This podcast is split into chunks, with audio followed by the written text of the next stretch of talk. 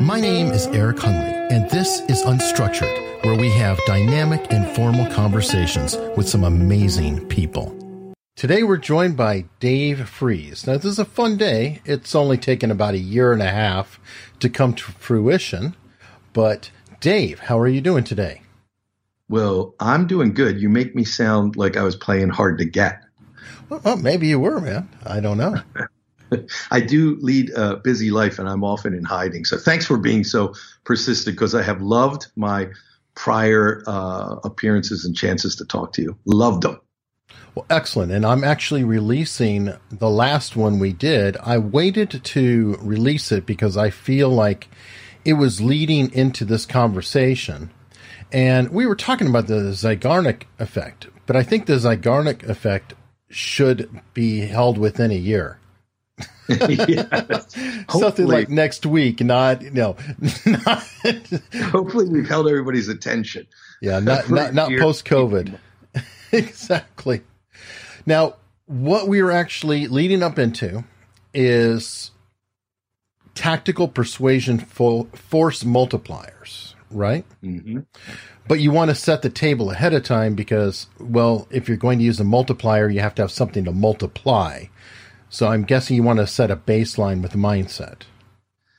Yes. So here's the thing is if I just teach people, this is my discovery. If I just teach people the little tricks, the linguistic patterns like we're going to go over. You and I had said we could probably teach 10 of these that could be transformational if people just got good at a couple of them. Um, but how you use them and how effectively you use them is largely a function of your mindset about communication. So I thought if we could take a couple of minutes here at the start and talk about mindset aspects that are common to great persuaders and influencers and communicators and leaders that I've observed through time. That would be helpful because it'll help people to use the little tricks and the techniques um, in conjunction with the bigger, higher level principles and mindset ideas. You're just a better, uh, you're and, and you're also better at virtually everything if you get this.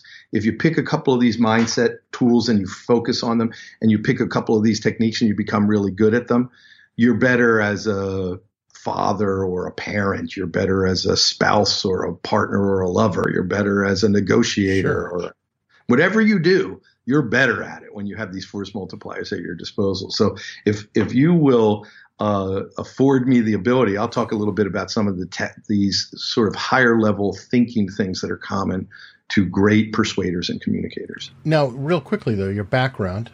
I know that we've discussed it before. You were first trained as a kid by Dr. Frank Husted, who was one of Milton Erickson's small cadre of students. Yes, and who used to see you always scare me with these things that you pull out of the past. But he used to see patients in Milton Erickson's practice, and for those that don't know, Milton was kind of the father of modern medical hypnosis. And uh, the hypnotic language patterns, some of which you'll hear today, are really good at getting people to shift in therapy their view of a particular thing or their perspective or to be more open to change. And so these, a lot of what I'm going to teach you today sort of uh, are derived from these teachings of Milton Erickson. And, and as you say, I was taught uh, from a very young age how to use these. Okay. And from there, you picked up some more knowledge, I guess, in we'll call them the Dave Frees lost years, where I understand that you were trained in negotiation by some of the same people who trained Chris Voss, uh, mm-hmm. master negotiator. Um, I don't know if you studied directly under who was it, Bandler and. I did both Bandler and Grinder, who took um, the work of Virginia Satir and Milton Erickson and kind of synthesized that into NLP, which I think has a bad name, but NLP, as it was originally uh, designed, was a way of modeling excellence and then trying to reproduce it. Uh, in this particular case, in the early days of NLP, they were modeling really great communicate two really great communicators and persuaders and therapists. So uh, in the early days when I was being trained directly by them, um, I, I really honed those skills that I had learned as a kid. And then I also, I don't know if you know this or not, but I was also trained as an interrogator, which was so. Mm-hmm. So I found that the techniques of the interrogator and the hostage negotiator had, if you drew a Venn diagram of what made them good, there was a big overlapping skill set and technique set there. So I got practice uh, at these things in a variety of contexts. Well, they both technically are negotiating. Mm-hmm. You just you're, have you're a, a limited options. In the interrogation, you're really negotiating a very narrow window of uh, of things that are going to happen or not. That's a very good way of looking at it. So okay, I just wanted to establish some of well, what who's this Dave Frees guy? Yeah, who is this guy? This this remote viewer guy from the eighties. Um, like the staring at goats. Yeah, I uh, I have. There's movies made about two things that I did in my life: the staring at goats movies, and then at close range. Because I also, when I was working as an attorney, worked on a mass murder case, uh, and, and and it was just the craziest case. And a movie was made about it. Madonna did the theme song because she was dating Sean Penn at the time, who played the lead role. So was I've it that case itself, or just one yeah. similar? Yeah, really? no, that case itself. The movie At Close Range is made uh, based on the case that I worked on, where, among other things, the guys who were being tried for these murders threatened to regularly shoot and kill the judge and lots of other people involved in the case. So I've right. led a I've led a blessed life. Yes, you have. This is a guy who can give Jocko Willink a call and have him appear at a conference. And I just came across a picture because Jocko, I think, spoke at a conference of mine three or four years ago, and I just found a picture of the two of us laughing hysterically together. And as as a, a person you and I both know pointed out, the OODA loop was in the back. Gee, who was that? Um, yeah. And really, the OODA loop is literally the what you're talking about doing here, right? Mm-hmm. With the uh, mm-hmm. uh, force multipliers, and very quickly describe the OODA loop. Okay, so uh, two things, two pieces of what you just said. A force multiplier is a tool, in this case, a skill or a mindset or a technique that we're going to reveal to people that makes them more powerful. So the example I gave in one of our interviews was night vision. Uh, night vision makes you more powerful than an enemy that doesn't have night vision, especially if you can engage them at night. And so these tools that we're going to teach make you better at virtually everything you do in virtually every one of your roles that you have in life. So that's a force multiplier. The OODA loop uh, was taught to, it was developed by Colonel Boyd to train fighter pilots in fighting the MiG. And what happens is you observe, you orient, you decide, and then you act. So you look around, you see what your options are, you decide what to do, and then you do it that changes the reality on the ground in communication. If you do some of these things we're going to teach you, it's going to change the perspective of the person that you're talking to. And all of these things are rooted in human biology, Eric, so that they are highly successful and they work m- almost all of the time. Uh, you may or may not get the result you're expecting all the time, but they're working at some level all the time. So the OODA loop is where we go back again and we say, okay, I observed, I oriented, I chose my action and then I took my action. I decided, then I acted. It changed the reality in the air, on the ground, in the battle space of communication. And now I'm observing again because I'm going to go back and do it again. Was the thing I did enough? Did I change their mind? Did I change their perspective? Did I put a chink in the armor? So you are correct that really great communicators and leaders realize you don't just use one technique. You don't just give one piece of evidence. You just don't just make one argument. You just you don't just pretend to agree. You have to do a lot of these things. You have to find a place where you really agree. You have to use tools that change the way that the person looks at it. But you have to constantly be cycling back through it like colonel boyd was teaching those fighter pilots. Just, actually just one quick one. When mm-hmm. uh, Jocko first came into the room, not everybody was there. Just Jocko and I were there, and there was a big OODA loop which you saw on a on a, a whiteboard, I think, in the background. He mm-hmm. walked up and he had that Jocko, you know, bolt upright posture, and uh, he looked at it. and He said, "Good." well, yeah, Jocko's known for his subtlety. Yes. wow. Okay, he's like a walking muscle. Muscle. He really is. Okay, so let's start rolling into it. Mm-hmm. 10 items. What's number one? Well, So I'm going to talk a little bit about this mindset stuff before I give you the first one, just cool. so it makes sense. So great communicators, and this will sound very basic to people. They have an, an outcome that they want to happen. They mm-hmm. have clarity about that, but they also know what they'll do. Just like a good negotiator knows that there's a point at which they may not reach negotiation, a negotiated mm-hmm. conclusion. Uh, a really good communicator knows that they may or may not get what they want, so they better have clarity about what happens if they don't. So when you're going into a negotiation or when you're going into a conversation with a child thinking about an important decision like college, have clarity about what you want to happen because then you can mentally test. How specific? Sorry to interrupt on that, but how specific a clarity are you talking about? Are you are you really shooting for I want this exact thing to come out or are you shooting for a range? So I I start with the exact thing but I also have a range to answer your question in a bizarre way. So, like when I do goal setting, uh, I could say I want a 10% increase in my profit by December 31st. And that's mm-hmm. going to, if I ask my brain that question, it's going to look for ways to get me a 10% increase by December 31st. But if I say to my brain, I want a 10% or greater increase in profit mm-hmm. by December 31st or sooner, I'm asking this is a goal setting methodology that I've developed. I'm asking my brain to do something completely different, but better. I've opened the range. So I want to have a clear uh, outcome that I'd be really happy with because then I could say, I want to have at least this come out of this conversation or more. And I want that result to occur by the end of this conversation or sooner. Or if the conversation and the negotiation is go- going to be ongoing over some period of time, I might say I want it to happen by the end of the week or sooner.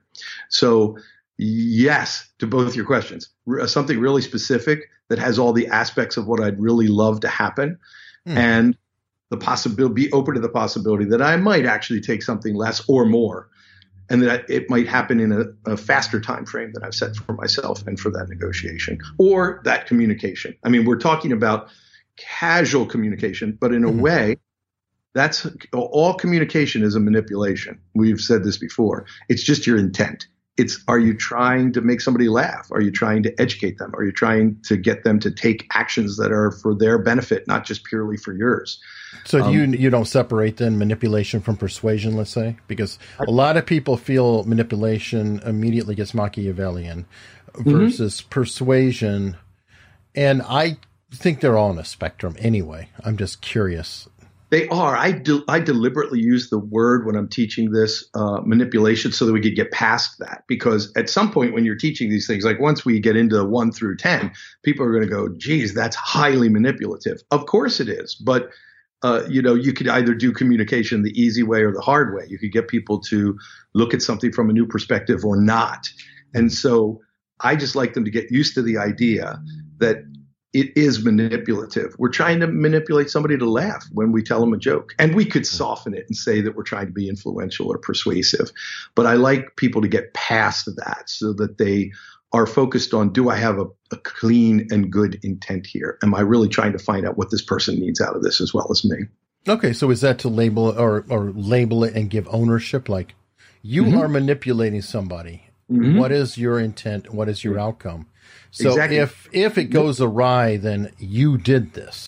Yes, and we it, if it is manipulation, let's just call it what it is. Let's not pretend it's called persuasion or influence. And to be fair to you, those are manipulation, persuasion, influence. They're on a spectrum usually. I'm sort of collapsing it and just making people think exactly what you just said, which is I'm at cause here and I'm responsible. So I better be clear that I'm trying to do something that's yes good for me, but really good for them as well. So in a negotiation, I be, should be finding things that I could give them that are of high value to them that don't matter to me. And where I'm trying to convince a child to do something that's good for them, I should make sure that it really is and that there aren't better alternatives. And that requires me to dig deeper with them. In our last, not, maybe not our last interview, but the one before, we talked about that, where we could just ask them a question and accept their answer but we said, oh, that's kind of a, a lie. People will just tell you the surface story that they're telling themselves. So it's important to say, okay, that makes sense to me. What else? And mm-hmm, and go deeper and deeper and deeper because only then are we going to be really equipped to know what the other person wants and needs out of the exchange or the communication or the negotiation. The great communicators have a heightened level of acuity, meaning that they're really paying attention to everything, like how is the message they're conveying being received by the other person? And then how are they reacting? Is their voice going up? Is the speed with which they're talking, are they becoming agitated? They, because if they're aware not only of what the other person's doing and how they're reacting, but how they are, they're going to be much more in control of their ability to change from a tactic that's not working to a, a try another one to see if it's working. Mm-hmm. So they, they kind of cultivate that in themselves. And one of the things that you and I talked about um, off air, I think, is that um, negotiators and interrogators often have a second or a third. Even more, Chris Voss. Um, I've had him on. He was uh, the top.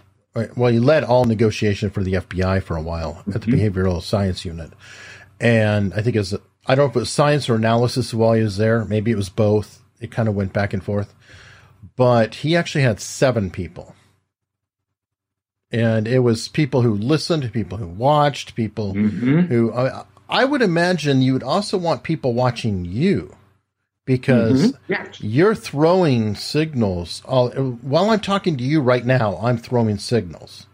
And they're mostly and, aggressive. Oh, absolutely. You're, you're I'm, I'm, trying to, to intimidate you. you. will get Jocko on me. Uh, I, I, I make sure I keep you on the other end of that video where I'm safe. No, um, so I, I, I imagine that you wanted to look into all of these. I know that to this day, his son is uh, an observer for him. Mm-hmm. And and the reason is that when we're engaged in a a negotiation, a hostage negotiation, interrogation, uh, if we're good, we're really good at reading that situation and being aware of ourselves, but we don't have the bandwidth to see everything that the other people could see. We have a mutual friend that if he doesn't have a second or a third, or in Chris Voss's case, a seventh, um, he uses uh, audio or and or video recording so sure, that he can sure. uh, go back and observe those things and learn from them. So um, th- there are many more uh, mindset tools of people who are great communicators. And some of those we talked about before, and they make the force multiplying effect stronger. But I know you're dying to get into the uh, like the 10 so that we can charge through them. And you, you don't need to have me back again, which would be helpful. well, we may have you back in uh, for a live stream where other people could ask you um, questions about it. But sure, you know, I can make stuff up and tell them stories too. Well, yeah, that's to be expected. So, number one. Okay, number one is a tool of pre framing an idea. So, this, uh, a quote would be like kind of the formula would be one of the many things you're really going to love about X, or, you know, might be what we do, is Y. So, when we talk about one of the many things that presupposes that there are lots and lots and lots mm-hmm. of them. So we're using presupposition to get their brain rolling. Oh, one of the many things I'm going to love about working, well, look, one of the many things I'm going to love about being on Eric's podcast is that I'm going to go deeper. I'm going to explore things in a new way. It's going to trigger me to be more creative in what it is that I do and what I teach. So when you are saying this to somebody, one of the many things you're really going to love about what I do or the product that I create or the class that I teach is, and you list one or two, you're using presupposition to pre-frame the situation so that they're scanning for things that they will love. To mm-hmm. understand the biology of this, you have to understand the reticular activating system, which is our sensory organs are getting way more data than we can consciously think about at any time. So part of our brain is designed to open a door and let certain important ideas in or call our attention to things that might be dangerous. And that's the reticular activating system or things that might be super pleasant. So what we're doing with this is pre-framing or priming the pump to have people start thinking this is something that I'm really going to get pleasure from or enjoy or I'm going to love. So again, the formula is one or of the, the reverse. Many, yes, or exactly. In other words, if you have to convince somebody not to do something, mm. you could do exactly the reverse. Oh, you're super smart. Oh gosh, one of the things you're really going to hate about smoking yes. is women won't want to get near you because there's smell all over you and it wafts when you walk in the room. And so the reticular activating system is having them scan through what are the other things that I hate about being a smoker. Mm-hmm. So I love that. Also so, being repulsive. Yes. It's kind so of a double layered angle it, that. it- exactly. It could be used on either end. And I love using techniques both ways. So, like the 80 20 rule, I'm constantly looking at who are the clients that are coming to see me that are the best and that are really profitable and they're really happy with me. And then the flip side of that is, um, uh, how who are the clients that come to me that are really problematic and difficult to deal with so i can create a profile of each and i know who to attract more and i know who to repulse with these kind of techniques you're talking about so every one of these techniques that we're going to talk about here i would i love for people to do what you just did and say how can i use that in one way and how can i use that in another way and and it's great to think about all the contexts in which you can use these, which is why I wanted to start out by like talking about the roles. You know, you you're a better parent, you're a better leader of an organization or of your church or whatever it might be. You're a better trainer if you're training people in your business. You're a uh, you know you're a better marketer. All of these things could be used if anybody owns a business or a professional practice in uh, making their marketing way more effective. So each one of these things could be used to design headlines for blog articles or ads or any of those kind of things as well. So the more we, you and I, open the reticular activating system uh, to have the unconscious mind looking for ways that people can use these. I mean, that's the real trick. The real trick is that we're all good at all of these communication techniques we're going to talk about. We just don't use them very often. When we do, we usually go, wow, I just met this person. I have a really good bond with them right away. They want to buy my product. It's fantastic. We think it's an accident. It's not an accident. We're doing these kinds of things. So one of the things I have as a goal for your audience is I'm implanting the idea through the language patterns that we're using here Mhm. that they could just find one, two, three of these. They don't have to use them all. Just become a little bit better at them and just use them in a few more, a few more, a few more times and in a few more places. And you'll become a way better communicator. I mean, if you just got to yes in negotiations 10 or 20% more often, I mean, think how much better your life would be. Interesting. I don't know if this is a side note or not, but I feel like if you have the mindset of using this, for example, Mhm. the pre-framing, um, you in effect are training yourself through frequency bias. And Yes, by that I mean, if you buy a car and let's say it's a Toyota Camry, everywhere you look is now a Toyota Camry. Mm-hmm. They're everywhere. It looks like everybody just bought them yesterday. Well, they didn't just buy them yesterday. It's just now your your vision has brought it in spectrum, and you Mhm. see it. So then you see it everywhere. Well, if you have a mindset on how you can explain something to other people, then you're starting to shift your own perspective on the world to say, if I look at it this way, it will have these other five benefits or 10 benefits because I'm reframing, you're reframing it for yourself in order to display it to someone else. And to your earlier point about using it in a different way, uh, we could get good at using this when we communicate with other people, and we'll become more aware of when it's being used on us. Now, because it's buried deep, like the reticular activating system is buried deep in the unconscious mind. So these things work even when you're aware of them. I could give you example after example where people have used them on me, probably unconsciously. And I have caught them and said, Ooh, that's shrewd. I like what they're doing. But I still go along with it because it works. Just like story.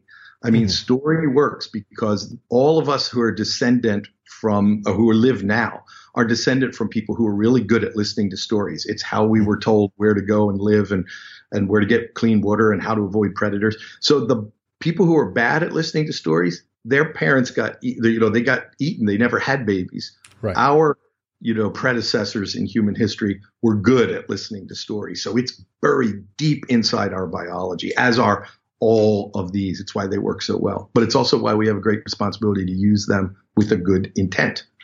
Well, that rolls into number two then. Yes. Now this one is highly manipulative. I put it up front so people go like, well, that seems just like you're helping people to look at it a different way. Number one, you're helping them to pre-frame it. Number two is just straight out manipulation. So be aware that when you use number two, you want to use it where you've really thought this out. So the technique looks like this: fact, fact, fact, and the thing that may be harder to believe. So the idea is when you give people facts that are clearly observable and with which they automatically agree, mm-hmm. and then followed up with something that's less clear or more of an opinion, the brain is now in a pattern of acceptance and is more likely to accept that. So, uh, an example would be you're sitting here now listening to me on this podcast, you're breathing in and out, and you're starting to relax now already, aren't you? So, we're saying you're sitting here, you're on a podcast, you're listening to me, you're breathing in and out. Those are all just verifiable. And you're starting to relax now, aren't you? So we've tagged something on there that's not really a fact, but we're in the mode of going, yeah, I, I really am sort of relaxing now, aren't I? Um, there's another technique in there called the tag question that we'll get to. So here's how it might be used in um, promoting a business or something. Migraine headaches are, de- uh, are devastatingly painful. Anybody that's had one knows that. There are drugs to deal with them, but they have many side effects. So we went fact, fact, fact. Nobody's going to refute any of those. But some people have discovered a natural way to cure or avoid them. So we're not saying we have, if we're the drug company, we're just saying some people have. That's likely to cause acceptance of the idea that some people have done that. And now the mind is more open to the idea that you might be one of them and is at least open to hearing about how the methodology or the the natural uh, remedy that you've created would do that. Another one would be selling more products can be stressful and people seem harder and harder to reach or impress. But there are scientifically proven ways to catch your prospects' attention, build trust faster, and sell to them with higher levels of customer satisfaction. So if I were selling business people and coming to a program of mine, I might say that you know, to salespeople, selling more of your product or service can be stressful. Yeah, they'd agree with that. And people seem harder and harder to reach or impress. Yeah, that's true. But there are scientifically proven ways to catch your prospects' attention, build trust, and sell. So, three things they really want. They're not necessarily established facts, but they want them. And we've mm. equated them to the unconscious mind with verifiable facts. So this one, more highly manipulative but extremely powerful and a very useful way to think about presenting, beginning to present information to people and to give them a foundation to believe what you're going to say and to trust what you're going to say.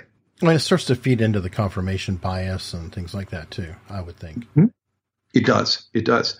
And so most people aren't aware of confirmation bias. They can't be. That's why it's there. Meaning that uh, confirmation bias is just uh, a shortcut to navigating a complicated world. And it's right lots of times, but it's wrong lots of times.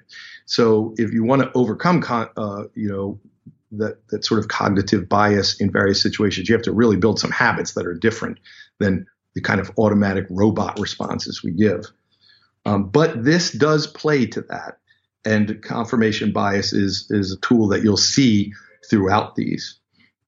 I have a third one if you want it. Absolutely. So uh, this is inserting ideas. So sometimes we have an idea. We want to change the perspective of the person that we're talking to on a particular thing, but we don't want to uh, maybe make them feel like this is us saying it. So the pattern here is they said blank. So in this case, you're just reporting what somebody else said. So there's nothing for the conscious mind to resist yet. The person you're speaking with, or just a third party? Yeah, the person you're speaking with, you don't want to, you're going to attribute what you're about to say to a third party. They said this, okay. but you don't want the person you're speaking to to necessarily associate that with you yet. Mm-hmm. You just want to introduce the idea that will give them examples. So you could say, My friend Joe said to me, uh, enjoy all the moments of your life all the time. Now, that might work with that person. They would go, Yeah, Joe's smart. Or they might go, That just sounds like pablum. Joe is stupid. But you're not Joe. Like, so that you got a little distance where you test this. Um, so you you had mentioned anchoring once. When I was a comedian, I noticed that a very famous comedian that went on, who was young and wasn't famous yet, went on. She she became much more famous than me. It was Rosie O'Donnell, mm. and she would do this thing and then she would walk back to the same place on the stage and make this gesture and people would laugh. And they laughed and laughed and laughed. And every time she went back there they would laugh and laugh and laugh. So i would mimic that if i went on after her and i would use that same spot. I'd go there and i'd do that thing and they would laugh and laugh and laugh. It's the same so now, it, that's like trend jacking it is. rolled into us. but also, if I went there and I did something and the audience groaned, I would step away and gesture to my to where I just was and go, "That guy's an ass," because now I've created some space. That's what this technique does. You could test things out or start the persuasive process here without you being responsible for it. Um, it, it would, it, an example in hypnosis would be it's easy for you to drop into a nice and relaxed state. Or, or a friend of mine and his old boss, boss both, both used to say to me, it's easy for you to drop into a nice and relaxed state and to feel better more quickly when you're solving these problems. So again, you're not giving them a command to do that. You're telling them about something that somebody told you. Mm. And so it's very, very, uh, it's a very, very powerful, super simple technique. One more example would be one of my teachers said to me that it's easy to learn to use hypnotic language patterns to get amazing results. So. I did. And maybe you can too. So again, we're working on the unconscious mind with this, but it's the they said XYZ concept that gives you a little bit of space to test things out. And if somebody reacts really positively to something they said, then you could say something else that they said. And if they react positively again, then you could start to say stuff yourself. This makes me, this makes me think of like a Zig Ziglar type or, or an old Southern. My pappy always said, That's exactly right. Zig was using this technique. It's a very common technique used by great persuaders and great salespeople. Because if I tell you this vacuum cleaner works really well, I, have got a dog in the hunt. I'm trying to sell you a vacuum cleaner. Mm-hmm. But if your six neighbors told me stories about how well it worked, I'm just telling you what they said. So right. there's a very different way in which those two pieces of information are processed and totally different levels of skepticism that people bring to them. But again, if somebody reacts badly to it, it's okay. It's just one of the neighbors. they can say like, "Well, I hate Joe," and you can say, "Well, it wasn't just Joe." Or your you pappy was a drunk uh, anyway. well, I would say, like, what about Bob and Sue from across the street? Oh, yeah, I like them. Well, they love this thing too. You could just ask them. So you see, this is a very powerful tool because it gives you the opportunity to test things out, to create space, to identify who they do like, and then to transition over to you talking to them about it in the same way and you giving them that advice. So, number four. Number four. I call it because the technique okay. is blank because. Now, for those who have read Cialdini, you'll know that there's science, good science on this. There's good science on all of these, by the way, but Cialdini specifically addresses this in the book. Um, and influence. Influence, correct. And the example that he gives is a study that was done at a photocopier machine, oh, yeah. a long line, and there, you know, there's somebody who's not a plant, and mm-hmm. the, person who's a plant comes up to them and says, "Can I get in front of you now?" um, because I have to make a copy. Right, and, that's where they landed. They started off by saying, because I'm in a hurry or because I have yes. an emergency. And then they kept yes. redoing the study over and over and finally just went to the absolute ridiculous of, Yes. Can I jump in front of you because I'm making a copy? And probably, although they never did it, they could just say because because right. apparently that triggers the brain to say, okay, there's a good reason following. I'll just agree to it in advance because I know I'm going to. Let's just make this a shorter transaction. Well, so, because in a silence would be powerful because everybody hates silence anyway. So if I said because and stared at them, it would be probably even more powerful. It, it, might be. It wasn't in the study, but I've often thought that I would like to see what happened if we just did this and said, like, I, uh, uh, can I get in front of you because, and then just like leave that space out there and see what happens. I, I think it could be equally effective. So a couple of examples would be, um, you know, you can learn to use these techniques because you have an unconscious mind and they work at the unconscious level. So you'll notice I'm using an unconscious technique to show people that they can learn and apply these techniques. But there are other examples too. You could start making the changes you want in your life right now because you've waited long enough haven't you? So that would be in a therapeutic context where this would would be used where somebody a therapist might say you could start making the changes you want in your life right now because you've waited long enough haven't you? Well that's not really a, a reason but because because they're followed by a reason. And then again we use the tag question which we'll get to in a little bit Um, you can enjoy learning these patterns very easily because even as a child, you learn to speak and you don't even know how you did it. So you could start using them more easily than you ever thought possible now, can't you? So suggesting to people that they, since they were babies, have been developing ways to learn things without ever even thinking about it is a very powerful tool. So that if they were skeptical about their ability to use these things, we are heading straight at popping that skepticism with the because technique, but at a very, uh, it's hard to argue with that. You can't say, no, I didn't learn to speak. You're speaking. So you did learn to speak as a child and you didn't know how you did it. So this is a very cunning technique here and very powerful, and it works at the unconscious level very elegantly. All right. And that rolls into tag questions. Yes, and you'll notice that we've been using them. So now we can kind of explain them. Blank, isn't it? So it's good, isn't it? A tag question is something that you put at the end. So you're going to have been working on persuading them about something. You're going to talk about that thing and you're going to say, that's good, or you understand it, don't you? That's really useful, isn't it? So here's what happens. You generally speaking only get one response to the tag question. You they go, yeah, meaning it is good, it's easy to use. Yeah. Or, or you'll see in the body language that they agree with that. Or no. Now that means that that's equally valuable intelligence. That means if you've been working on trying to convince them of something and they're not in agreement yet, you can ask them other questions like what would have to happen in order for you to feel completely sure and certain that you could use these things now. So if the answer is yes, I agree with the tag question, and you see congruency between the words they're using and their body language and their facial posture, good, victory, uh, accomplished, move on. Don't sell past the close.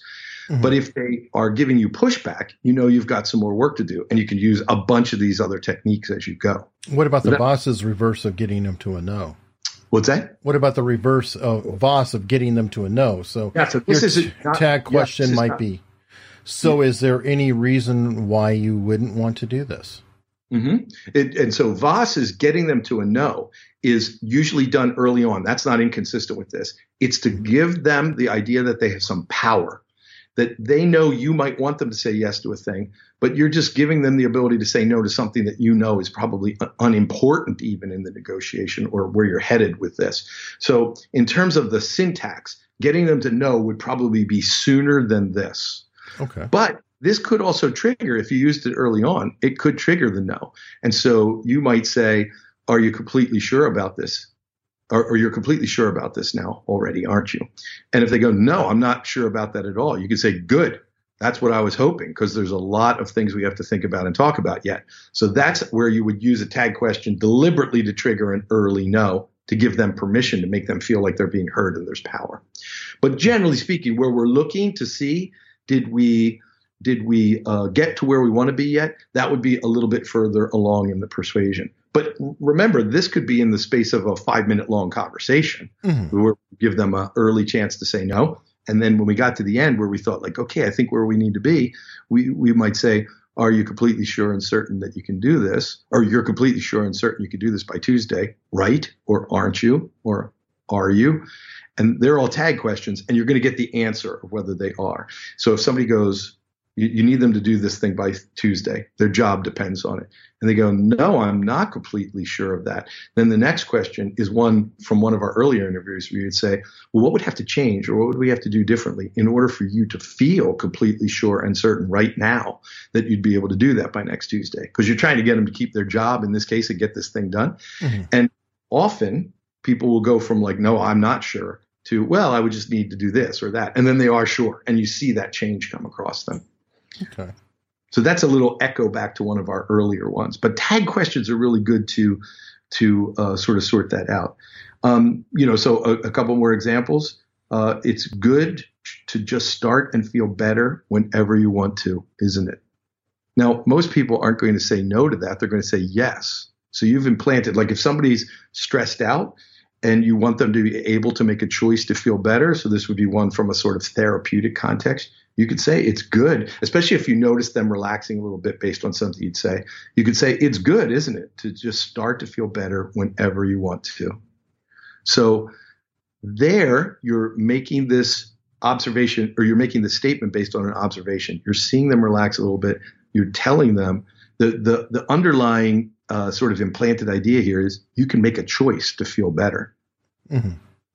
So, um, it's useful to practice these patterns while you're having a great day and even as you sleep and dream, isn't it? So, we're suggesting that it's good to use them when you're in a resourceful state. And we're sort of presupposing and stating that you can do it and practice them even as you sleep and dream.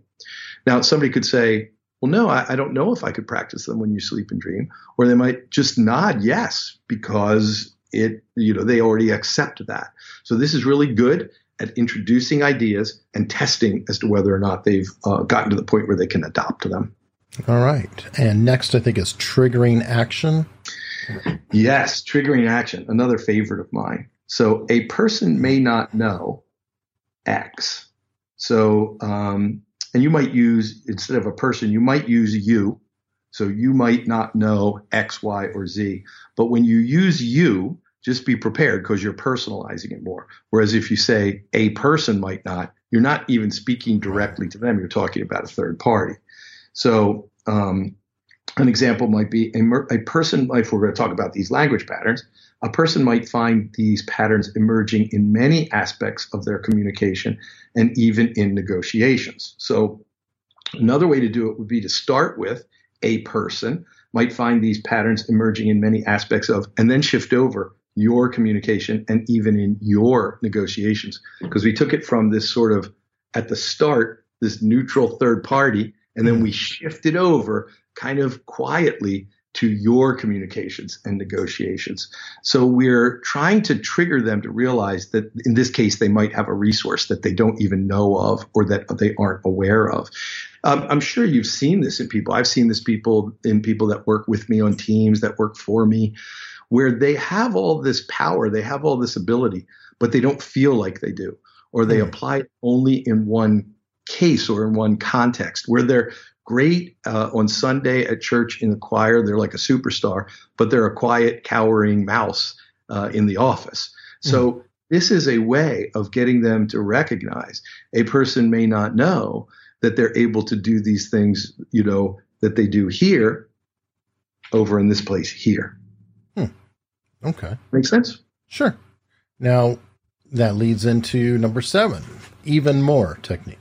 Yeah, I, I, love this one. I use this one all the time. So uh, when I was preparing this list of 10 about a year and a half ago, um, because we thought we were going to talk about these then, but we got, we went down a rabbit hole, although that was a fantastic rabbit hole. It was really good. Uh, for those, uh, for, for folks listening to this episode that have never heard that episode, it, it was good. I listened to it. So when I was going through these, I had to really stop and kind of catch myself and say, which of these are some of my favorites? And I went back to some courses I taught and looked at if I had to 80 20 these, mm-hmm. which are some of these patterns that are super easy to learn to use and get really good results. So these 10, I would say, are 10 of my favorites. They, are either super easy to learn and get good results, or even if they're a little bit harder to learn, they get fantastic results very consistently. So um, this is uh, even more. So by the time you started to X, you'll Y. So let me just see here. I'll give you an example. By the time you started to hear these patterns cropping up in your everyday way of speaking, you'll really know that you've learned them well and can use them successfully. So we're calling their attention to something that we know will happen.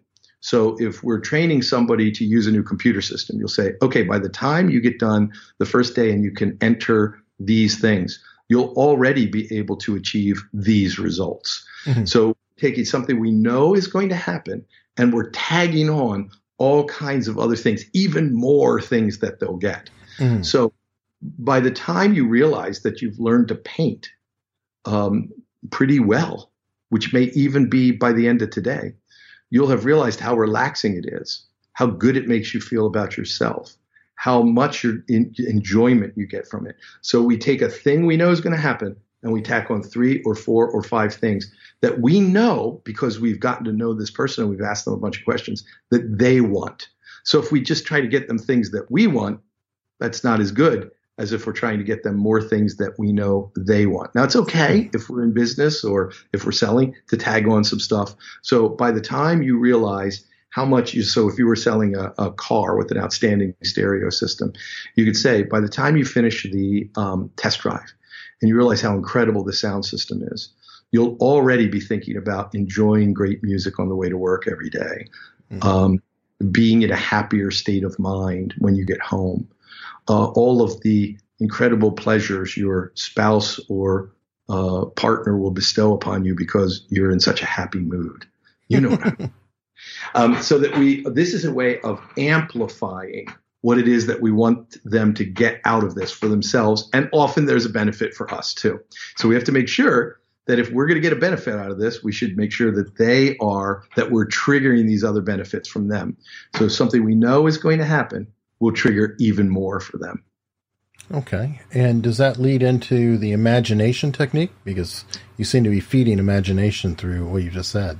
Yes, all of these techniques are using imagination to fuel either a change of perspective, a new way of looking at things, uh, identifying more resources that they have, that we're using their imagination to do all of these things, just like we do, great communicators use story to do that as well.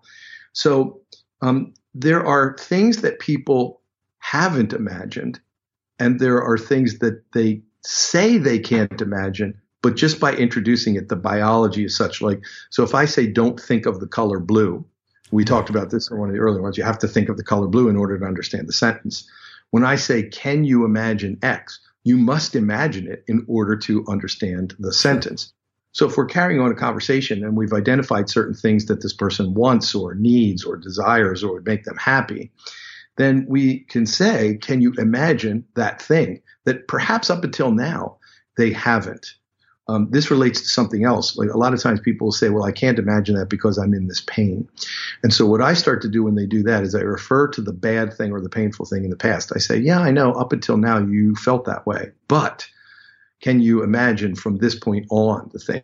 So just by referring to the pain in the past tense, people look at in a different way. So when we're in the thick of a situation, we tend to be seeing it in color and it's moving and we're engaged in it. We hear all kinds of sound. When we think about something in the past, it's typically blurrier and more distant and not the same level of sound or mm. all the same modalities aren't there.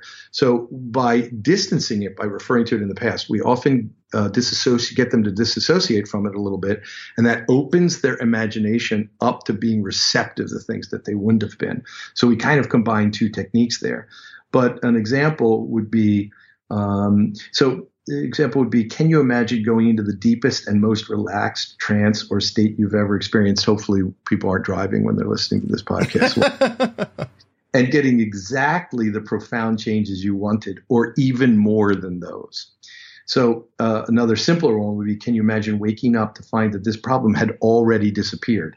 So mm. people who are in a problem they tend not to think of that but but they realize there are times when they had a problem and they woke up the next day and it wasn't a problem anymore. So by triggering this, we're having them think about it from a totally new perspective and we're getting them open to the idea that that could happen. And so we could explore things. So if we say, "Can you imagine uh, waking up to find that this problem had already disappeared?" They're either going to say, "Yeah, no, I can't." But you could see that maybe they had just done it because right. they have to. So we've put a chink in the armor. But even if they say, "No, I can't," then I would use these other kind of techniques we talked about and say, okay, what would have to change about what's happening or what we're thinking about it? What would have to change that's within our control right now in order for you to be able to imagine it disappearing overnight or within the next week or within the next two weeks? What would have to change? So we're asking them what would have to change in order for them just to be able to imagine it.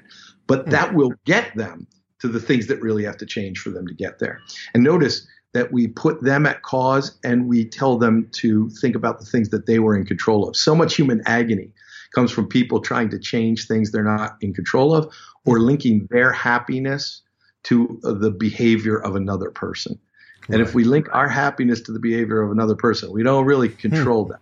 We can with these techniques, we can make dents in it. We can change it a little bit. We can be more persuasive a little bit faster, but we don't control the, these other people. In fact, we're still just letting, we're, we're controlling what they put into the computer to think about, but they're doing the thinking. Oh, that makes sense. And that leads into number nine. We're getting through eventually. Well, nine. Now, some of your listeners might or might not know, but I was trained at an Ivy League school to be a trust and estates lawyer. And so this one I've used for many, many, many years because it's the nature of my job that I am meeting with people who are in significant grief a lot of time and they can't mm-hmm. understand why this thing would happen. But the eventually technique is very powerful in dealing with grief or lots of other things. So if when people are in a situation where things are difficult or they are in grief and they can't understand what's going on and why, they are incapable of recognizing what's within their control or not. Um, those are very powerful and emotional images and ways of thinking about things. But you could say eventually you'll find ways to make sense of all these events. Now you're letting them be on their own timeline. And I sometimes will add, I don't know if that's already started to happen or if that's going to happen tonight as you finally wind down, as you sleep and dream, or if that will take months. Even you don't know that yet, which presupposes that they will. But I've also inject, interjected the idea there that it may be on a shorter timeline than they think. And the other thing is, I like to suggest when I'm using the eventually technique that they might start to notice small or incremental changes that are triggering that. So I might say, eventually, you'll be able to find ways to make sense of this. And even tomorrow, you might notice little things that are leading you to know and understand that how you feel about this now is changing already, isn't it? So we used like four techniques there. So, uh, calling their attention to the fact, getting them to recognize that little things they might just gloss over are, in fact, telling them that they're already making progress is very uh, uh, powerful. So, eventually, you'll use these patterns easily and they'll be super effective for you. That'll be mm another one about these patterns. Eventually, you'll use these patterns uh, easily and they'll be effective for you. And I don't know if you'll start feeling natural using them tomorrow or if that might take a week or two but you'll find out and you'll begin to notice the things they're telling you you're getting better and better at them now, aren't you? Well, so there's a bunch more together. So uh, I love that technique because it lets people let go for a moment of the pain or the discomfort or the barriers that they're experiencing. And it gives them a sense of hope. And when we combine it with that other technique I was mentioning to you, it, it almost always results in them noticing things they'd have glossed over before and wouldn't have attributed any meaning to. Dave, this has been fantastic. I have a yeah. live stream. I'd love to entertain the idea of your possibly coming on and having people ask you questions there. I I would be happy to do that. I'd love it. Um, I'll probably just make stuff up though in the answers. I won't like, tell them truth. Okay. I always tell people you don't have to believe anything I say. Just check it out and decide for yourself whether it's true or not. All right. Now, in the interim, where can people find you?